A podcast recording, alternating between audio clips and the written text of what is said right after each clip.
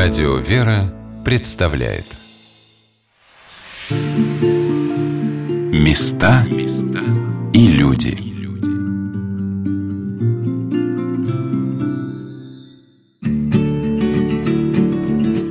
Насколько мы любопытны в повседневной жизни? Знаем ли мы историю наших улиц, историю своего родного города, школы, где учились?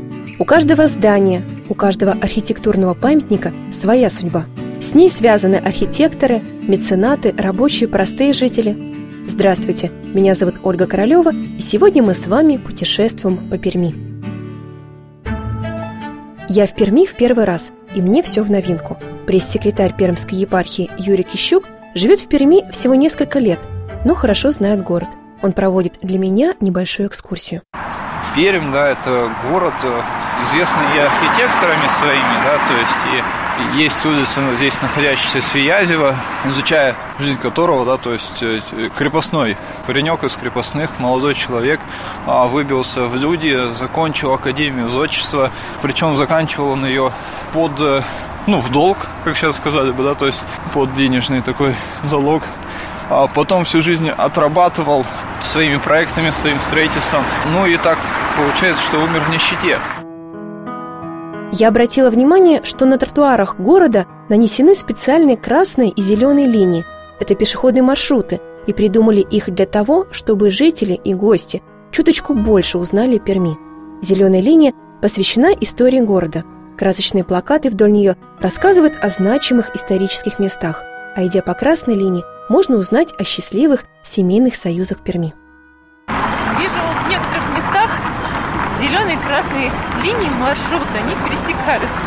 А, ну да, ну потому что действительно, знаете, э, красная линия маршрута это линия романтиков, линия влюбленных людей, то есть и зачастую Пермь а, романтический город вообще. А, Пермь, думаю, да. При своей уральской, таком уральском характере а, здесь люди а, для своих способны на такие подвиги, знаете, на... Обычный город, обычный город России, наверное, с обычными людьми. Но с уральским характером. Но с уральским характером, да. Ой, а, прям, прям, прям. А мы сейчас с вами просто сначала зайдем в ту самую Богородицкую школу. В Богородицком доме, красивом двухэтажном здании из красного кирпича, сейчас располагается Пермская православная классическая гимназия в честь Сергия Радонежского. И перед домом тоже проходит красная линия и стоит информационный стенд. Он посвящен семье Серебренниковых. Читаю первые строки – Здесь работал врач и один из основателей Пермского музея Павел Николаевич Серебренников, которого жители Перми еще при жизни прозвали «дедушкой пермского прогресса». Больше я прочитать не успела, но уверена, в гимназии еще расскажут о Серебренниковых. В коридоре нас встретила Лариса Владимировна Мамаева, руководитель музея истории Богородицкой школы. Здравствуйте. Здравствуйте. Можно оставить вещи, да? Да. Знакомство с гимназией началось прямо в вестибюле, там, где гардероб. На стене мраморная доска с надписью «Будущим поколением Богородицкая школа открыта в память событий 17 октября 1888 года». Вот этот дом у нас выстроен как памятник спасению царской семьи Александра III на железнодорожной катастрофе. Мы небольшую экспозицию сделали. Вот, и когда мы рассказываем о том, что Пермь решила открыть церковно-приходскую школу в Перми, губернском городе, не было таких школ, то вот наш а, епископ Лаврентий, он собрал всех настоятелей города Перми храмов и сказал, то есть кто из вас возьмется на себя ответственность открыть церковно-приходскую школу. И вот как раз наш настоятель Андрей Будрин, ну, посовещавшись, конечно, со своими прихожанами, взял на себя такую ответственность. На стенах почти нет свободного места, а черно-белые снимки и информационные доски переносят нас в прошлое Богородицкого дома. Тут мы здесь коротко рассказываем о том, что через месяц спустя после аварии, что вот в воскресенье, день рождения императрицы Марии Федоровны, при огромном стечении прихожан, горожан, гостей, светской власти, духовной, сам епископ служил литургию, и 13 мальчиков были посвящены в первые ученики. 13 мальчиков. 13 мальчиков, да. То есть после литургии была, был отслужен молебен, И мальчиков окропили святой водой и вручили им Библию. 14 ноября 1888 года в Перми при храме Рождества Пресвятой Богородицы открылась первая церковно-приходская школа. Какое-то время она не имела собственного здания и ютилась в разных помещениях. Но уже в 1896 году, через 8 лет после открытия, школа обрела свой дом, то самое здание, в котором мы сейчас находимся. Из вестибюля вместе с Ларисой Владимировной шагнули в небольшой холл-гостиную. Посередине стоит большой стол – Здесь за чашкой чая принимают гостей, а непосредственно из гостиной двери ведут в учебные классы. Руководитель музея рассказала, что раньше это было помещение первого народного зала. Здесь собирались первые 500 слушателей школы. Здесь помещение первого народного зала, потому что в Богородицкой школе обучали не только детей, но и взрослых.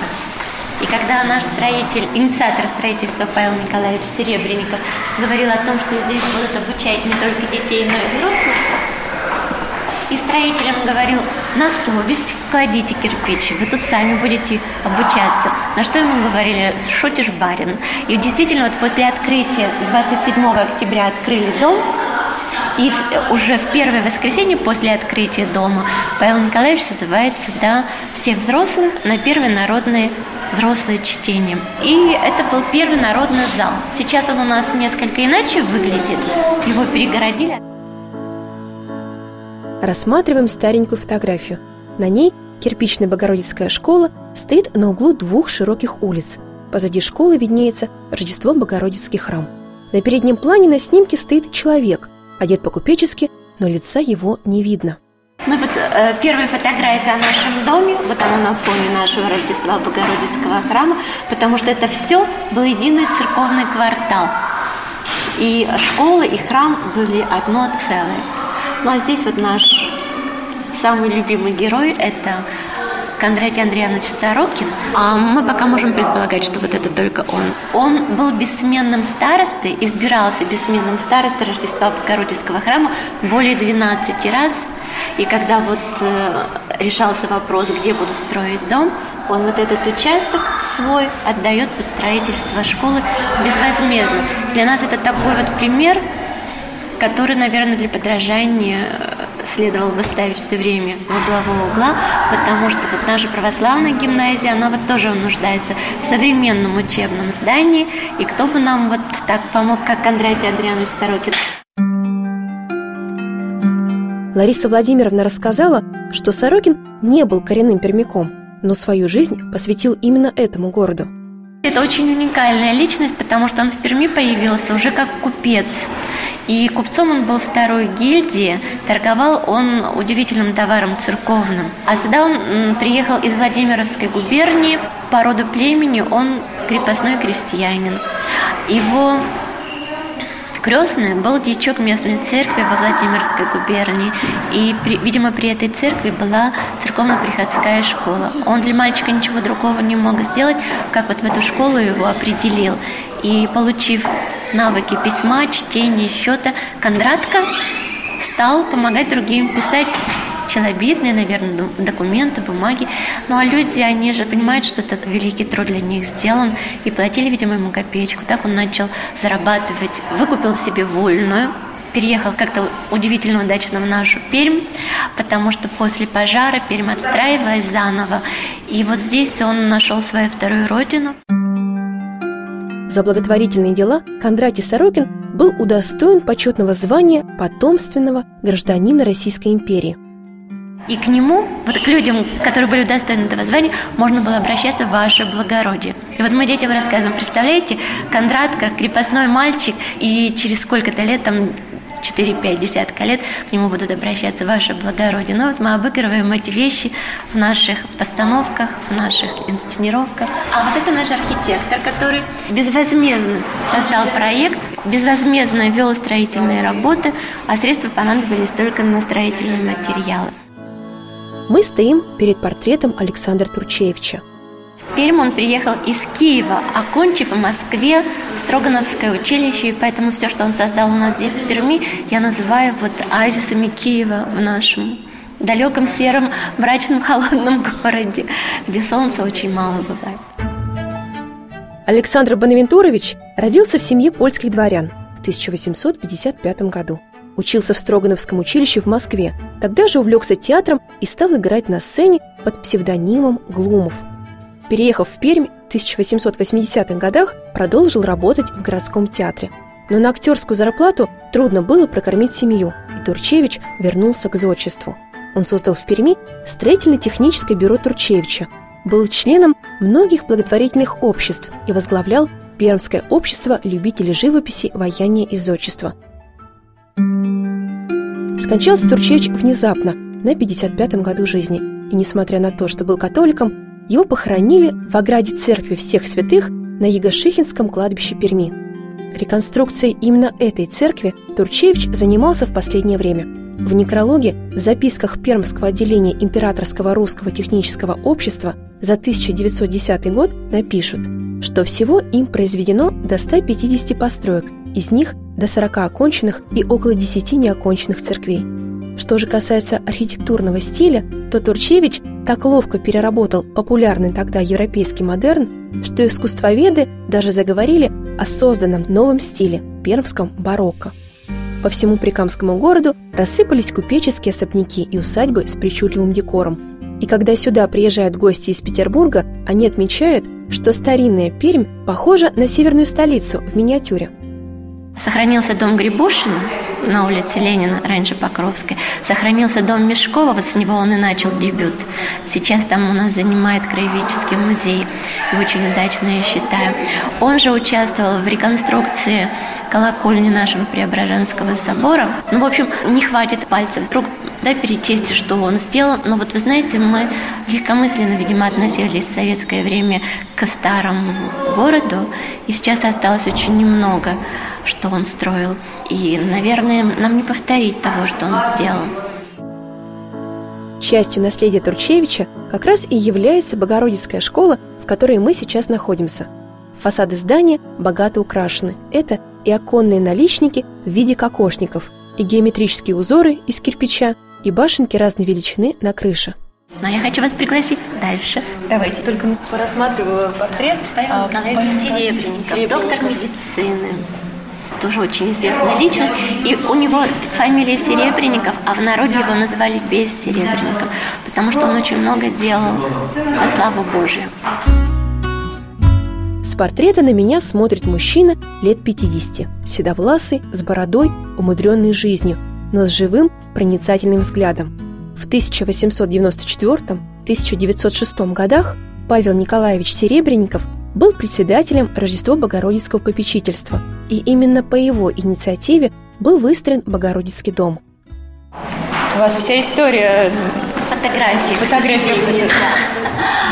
Дело в том, что это было единственное учебное заведение в нашем городе, Перми, бесплатное. И спрос был велик. И поэтому здание наше расширили в шестом году. Вот. И сейчас оно выглядит так, как, как мы его видим. А вот следующий экспозиция как раз и ценна для нас тем, что в 1908-1909 году церковно-приходским школам в России исполнялось четверть века.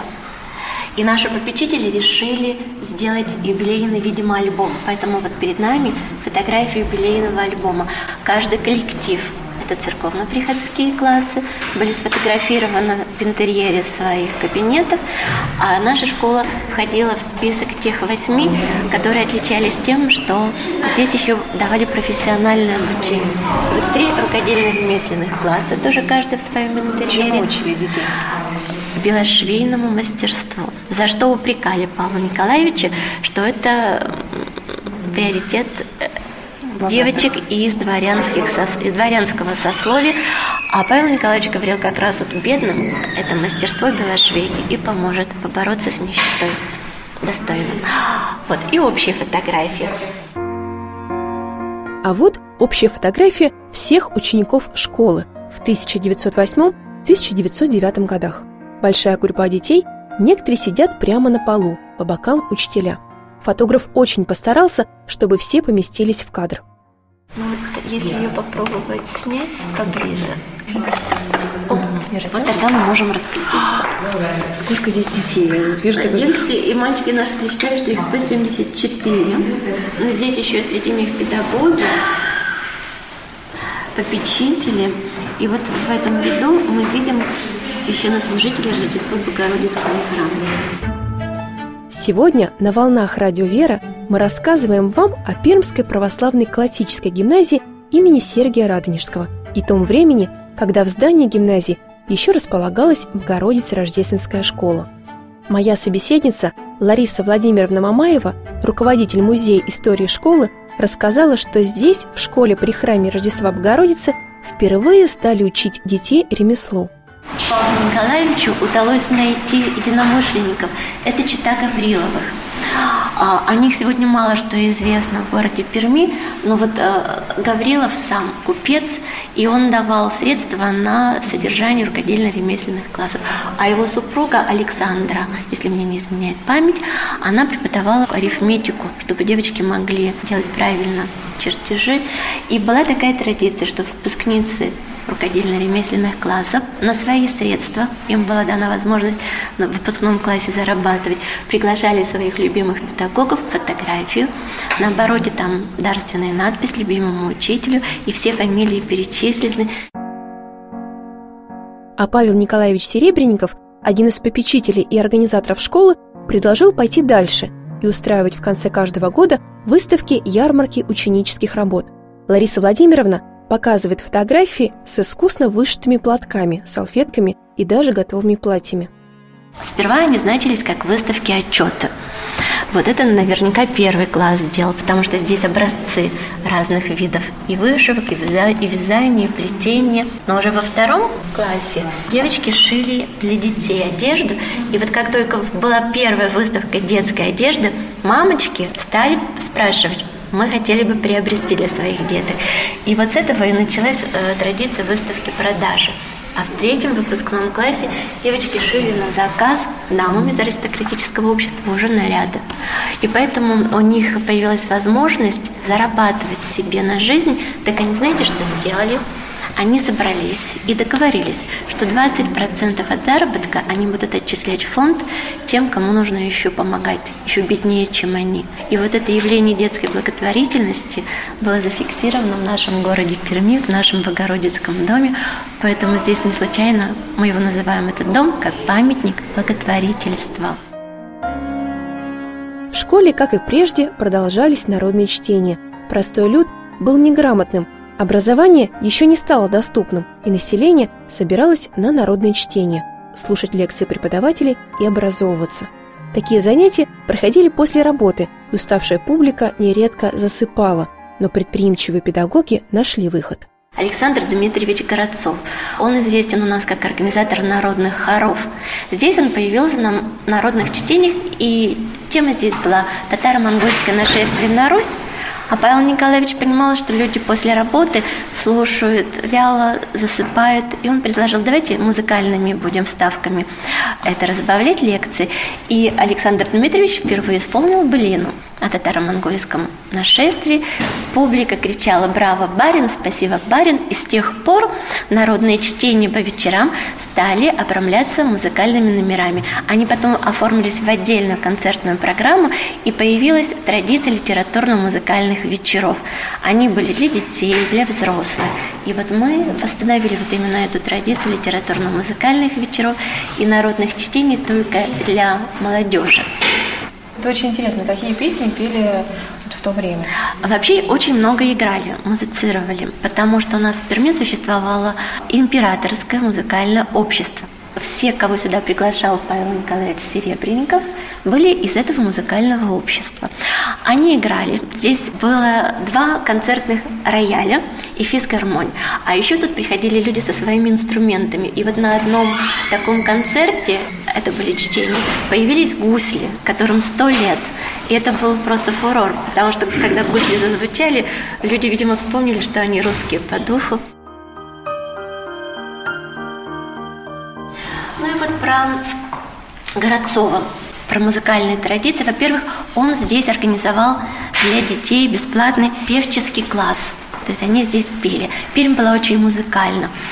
А летом, когда здесь были каникулы, Павел Николаевич с Александром Дмитриевичем приглашали сюда руководителей народных хоров, такие были у нас в Пермской губернии, и церковных хоров, и проводили для них курсы. Они сдавали экзамены по нотной грамоте, по пению, по игре на физгармонии.